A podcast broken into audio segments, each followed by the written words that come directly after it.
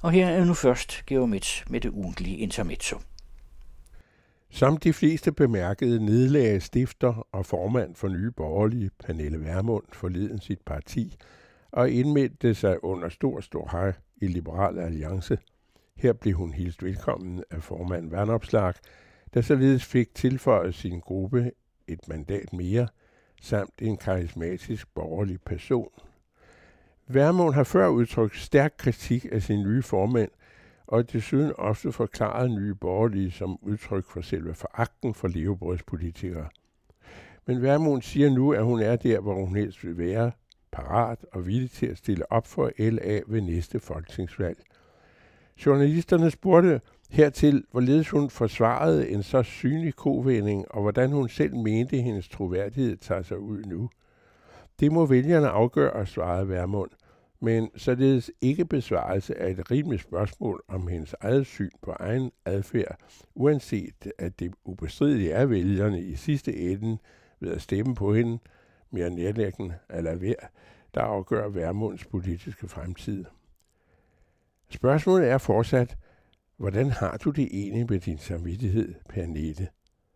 Og lad nu være med at gentage, hvad du hele tiden siger, at du gør det for det borgerlige Danmarks sammenhængskraft. Det er noget fis.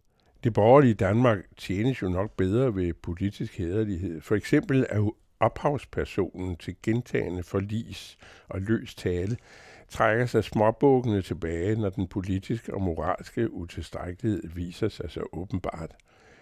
Tankegangen bag handling og forklaring på det billige drama med PV og NB og nu LA lyder, det er de andre, der har ændret omstændigheder og vilkår, partifælder svigtede og skred, en vidtløftig småkorrupt erstatningsformand blev smidt ud, og endelig har meningsmålingerne mildt sagt ikke tilsmidet de nye borgerlige.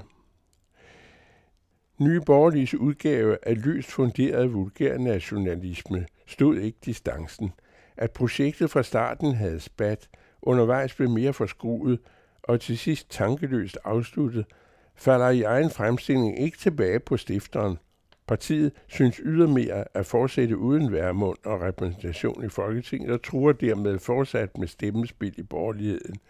I Værmunds facitliste befordrer denne ufrivillige komik blot eksformandens videre ferie i rampelyset som ny gave til nationen i et parti, der på kerneområder står for det modsatte af nye borgerlige og Værmunds retoriske peberede entré i dansk politik. Pernille Værmund er ikke alene levebrødspolitiker. Den titel kan hun ikke for en rimelig betragtning fraskrive sig – når hun ifølge egne og vandopslags udtalelse får sin kreds til næste valg. Efter Trumps recept kan man ligefrem sige, man begår ikke fejl og drager derfor heller ikke konsekvensen af disse fejl, man ikke begår, som ellers er så helt åbenlyst for andre, men overlader bedømmelsen af egen adfærd til eftertiden til valget.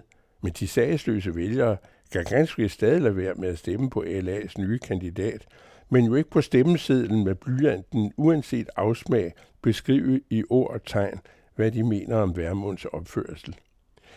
Pernille Værmund kan med fremgang for LA faktisk blive båret på tinge af det danske valgsystem og hævde sig af vælgerne dømt uskyldige i løftebrud og moralsk underløb. Medvirkende i dette opbud af skidt knægt står LA's formand, hvis kvote af ordentlighed er opbrugt, da han investerede denne i en mindre fin forståelse af det offentlige stående boligtilbud til folketingspolitikere fra Jylland. En køn due, der varsler det politiske niveau i det fædreland, Pernille Vermund så ordrigt og hamdierne har påstået misbrugt af velfærdssamfundet og den farlige fremmede påvirkning uden streg for evidens. De to gamle borgerlige partier burde heroppe sig appellere Værmund og Vandopslag om god politisk moral – men en futil anbefaling. De konservatives formand rager ikke lige frem op som fyrtårn i dydens klippefyldte farvand. Og lad nu boligen ligge i Viborg, men så er der den med partiets svine valgnederlag, hvor en vågen samvittighed næppe ville have hånet journalisten, der spurgte til formandskonsekvensen, snarere tilskyndet ejerskabet af ansvaret til at gå af.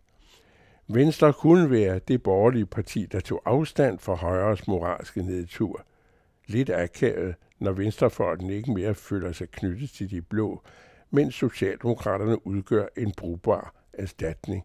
Givetvis ser venstreledelsen en varig fordel i at holde mund og være opmærksomme på udsigter til afsæt i mildere vinde. Men må ikke det til trods forekommer gunstigt for det gamle bondeparti uden bønder med flere at forblive i et relativt beskyttet miljø hos Frederiksen og Rasmussen. Tilbage står de tre grupper sjælevinder af henholdsvis fæderlandsfixerede halvtosser i resten af nye borgerlige, de stortalende egocentrikere i LA, samt den tidligere rigsretsdømte Inger Støjberg med vraggods fra DF. Nedslående. Så er der selvfølgelig Messerschmidt. Det er der. I hørte Geomets læse sit intermezzo til den anden radio, som han også skriver til sin ugenlige klumme i Information.